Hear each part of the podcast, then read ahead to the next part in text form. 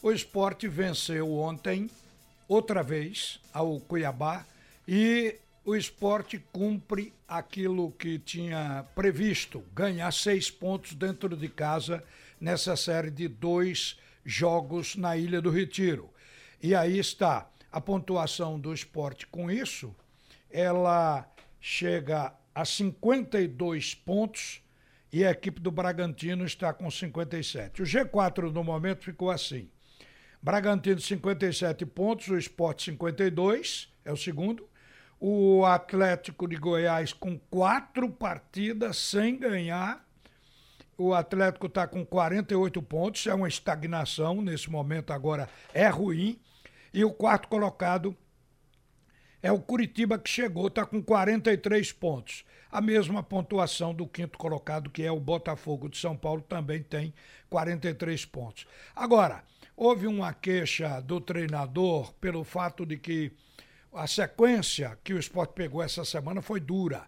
Quando pega dois jogos um em cima do outro, isso gera desgaste, indiscutivelmente, para os jogadores. E às vezes obriga o treinador até a rodar para poder não chegar à exaustão com determinados atletas que estão sendo mais utilizados. Mas o esporte vai ter um refresco. O esporte tem pela frente agora uma, duas, três, quatro, cinco, seis, sete, oito, nove jogos. O próximo jogo do esporte é contra o Brasil de Pelotas. Viagem difícil, mas o esporte já fez um esquema para ir parando e não desgastar, não ter realmente exagero, ficar sem dormir, por exemplo. Então o esporte joga no dia 20.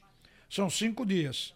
Então o esporte daqui até o dia 20 são cinco dias. O esporte vai jogar, que é no domingo, dia 20.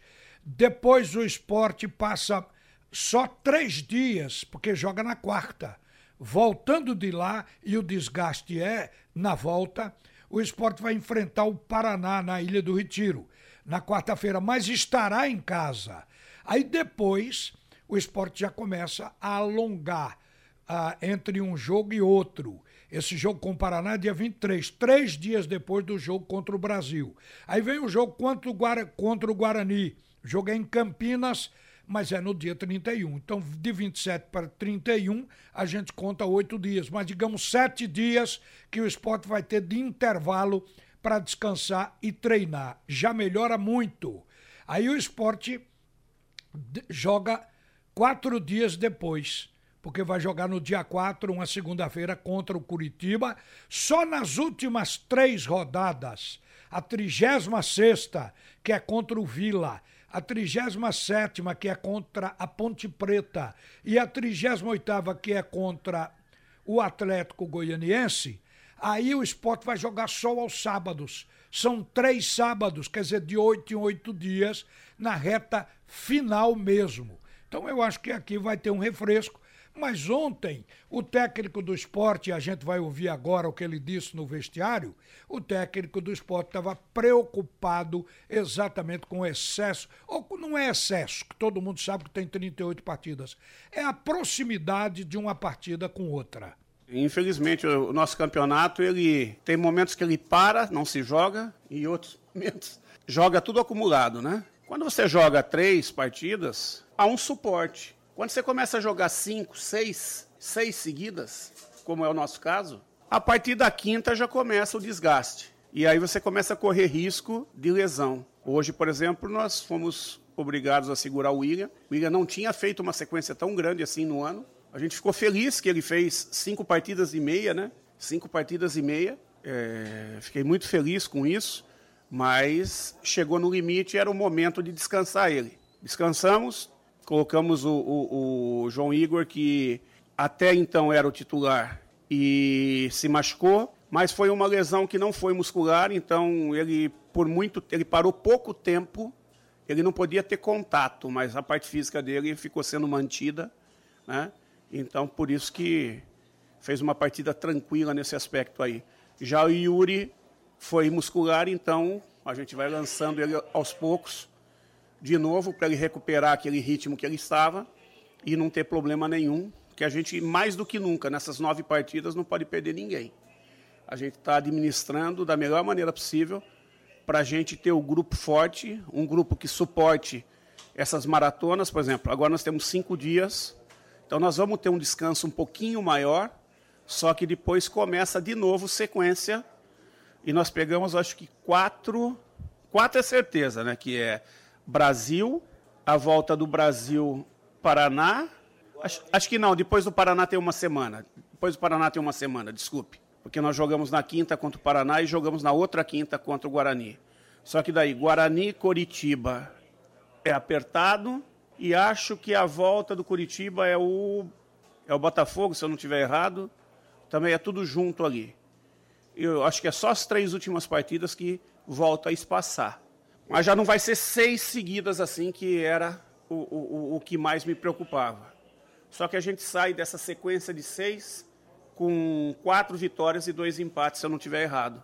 Isso aí é maravilhoso, porque a gente conseguiu administrar o grupo, rodar e conseguir resultados importantes. Hoje, vice-líder, abrimos quatro do terceiro colocado, estamos numa crescente e agora é descansar bastante. Quinta-feira, depois de dois treinos, quarta e quinta, embarcar para Porto Alegre, fazer base em Porto Alegre, depois Pelotas, para que a gente possa no domingo fazer um grande jogo e, e, e buscar mais três pontos. Nós estamos perto, mas ainda não chegamos. Mais do que nunca agora é muita motivação, muito equilíbrio, sem empolgação, pé firme no chão, mas muita luta para atingir o quanto antes o nosso objetivo. Olha, essa é a 29 rodada. O esporte já cumpriu, ganhando esse jogo por 2 a 0 para a equipe do Cuiabá. Ontem também jogaram o Atlético Goianiense 0 a 0 com a Ponte Preta e o Guarani perdeu em casa para o Botafogo por 2 a 0. Hoje tem Paraná e Brasil, tem Londrina e Figueirense, tem Criciúma e Vitória, América e Vila Nova, CRB e Operário e Bragantino e Oeste e ainda São Bento, a equipe do Milton Mendes e o Coritiba. O jogo é no Walter Ribeiro, campo onde chama as suas partidas o São Bento. Os artilheiros do campeonato da Série B são Hernani com 13 e Guilherme com 12 gols.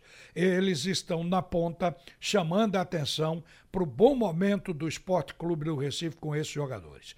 Olha, gente, o a seleção olímpica perdeu no amistoso de ontem no Recife de virada 3 a 2 para o Japão.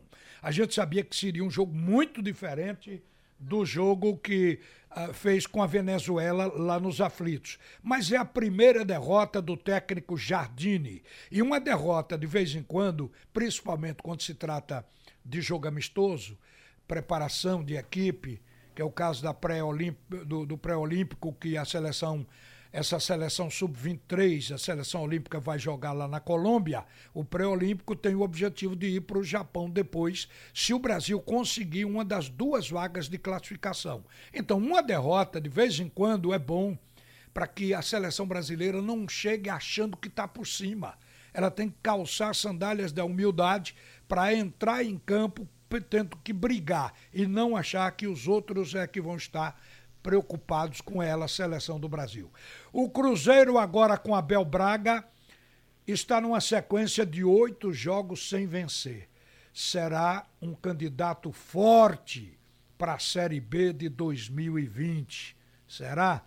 O vice-presidente do Náutico está na linha e pode ter até o Cruzeiro disputando vaga no ano que vem, ao lado do Náutico. Agora, uma coisa importante: o Flamengo está gastando os tubos para manter o elenco descansado e feliz.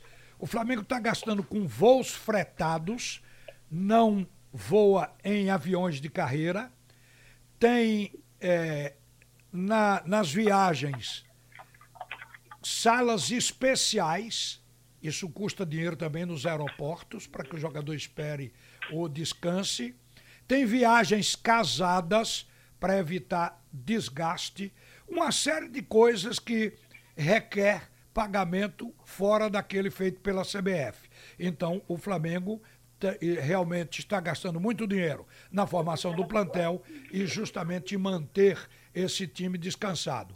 O Flamengo eh, também entrou com medida cautelar ontem no STJD, a chamada medida inominada, para ter o jogador Reinier no time. Não liberou para a CBF o atleta que foi convocado para o Sub-17, para o Mundial dos, que vai acontecer dos dias 26 de outubro a 17 de novembro.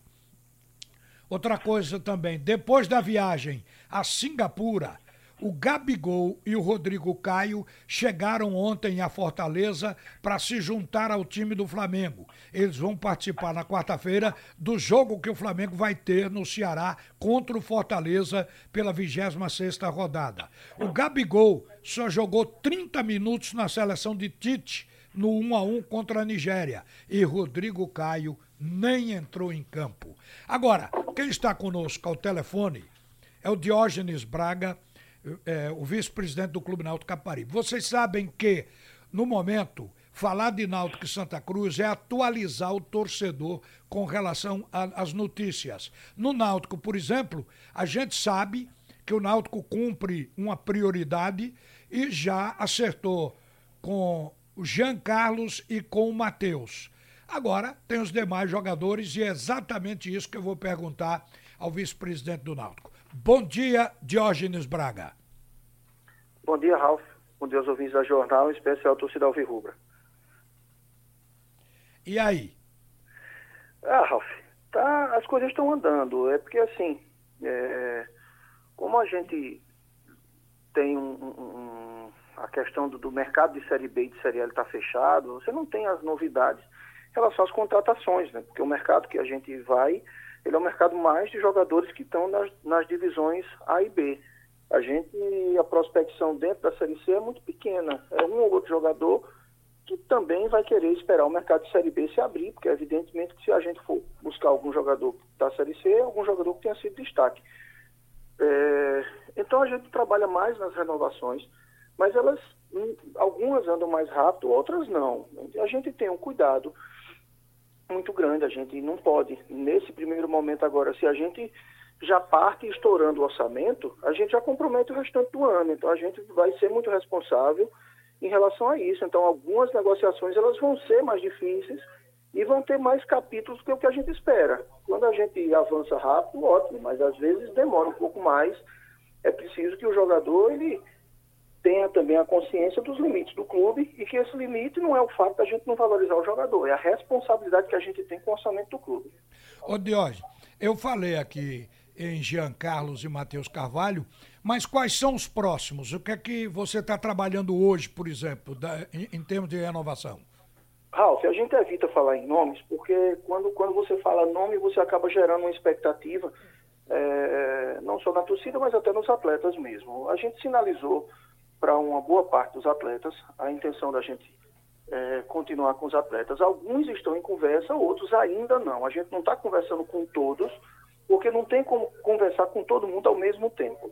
A gente centraliza a forma de negociação da gente e, e a gente não, não, não, faz, por exemplo, cada um negocia com dois ou três. Eu acho que a gente tem que ter um padrão de negociação e por isso a gente prefere fazer essas, essas negociações em etapas. Então a gente estabeleceu algumas prioridades. Essas prioridades aí não são 10, 12 atletas, essas prioridades aí são 5, 6 atletas e a gente está focado nesses atletas. À medida que vai fechando a prioridade, a gente vai avançando é, conversas com outros atletas que estariam numa segunda prioridade, digamos assim. Mas assim, a gente não, tá, não tem como conversar com, por exemplo, 15 atletas ao mesmo tempo. Então a gente vai fazer de forma gradativa, levando em conta o, o nível de, de, de prioridade que a gente dê ao atleta.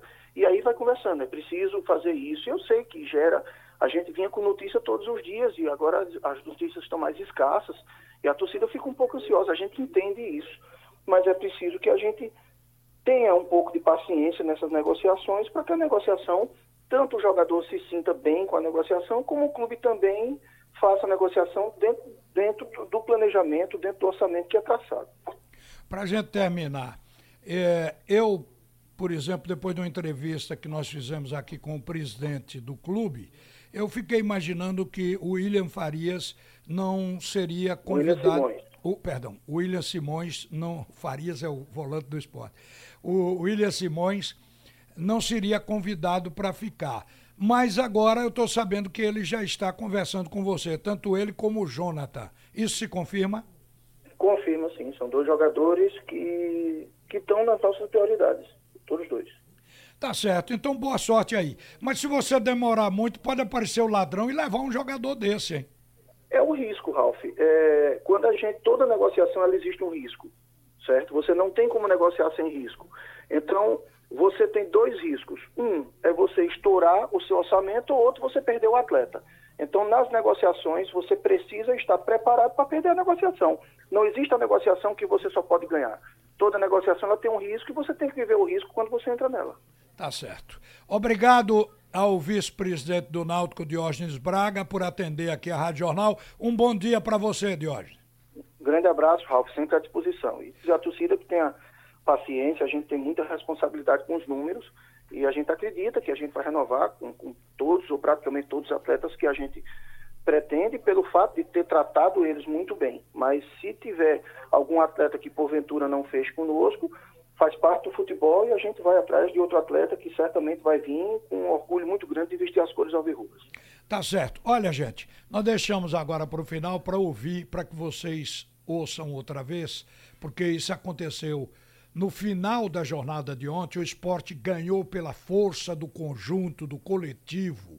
E, inclusive, na hora de escolha do melhor em campo por parte do Excreto de Ouro, como é uma rotina, depois da partida se escolheu o melhor em campo, houve uma pulverização de votos.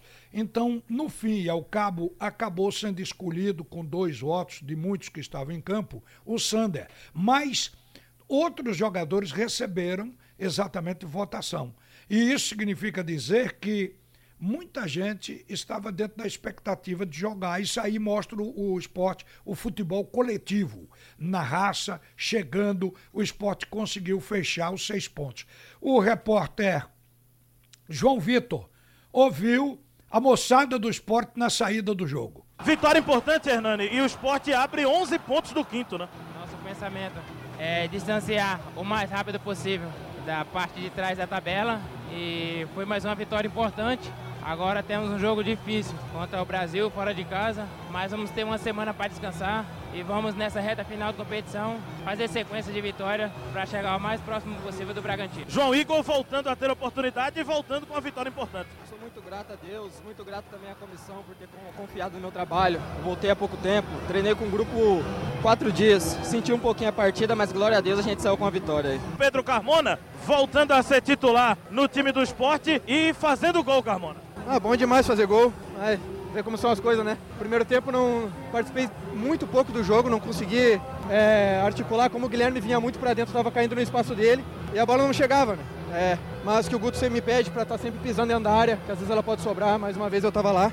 E feliz demais por fazer mais um gol, conseguir mais uma vitória junto com o time. Agora, dias importantes aí para descansar, principalmente quem estava tava jogando todos os jogos, estava nessa batida pesada aí. E vamos para Pelotas buscar mais uma vitória. Minha gente, Viva o Brasil, que sempre teve Pelé. Cristiano Ronaldo está comemorando a marca histórica de 700 gols na carreira. Messi, do Barcelona, tem 672 gols até agora.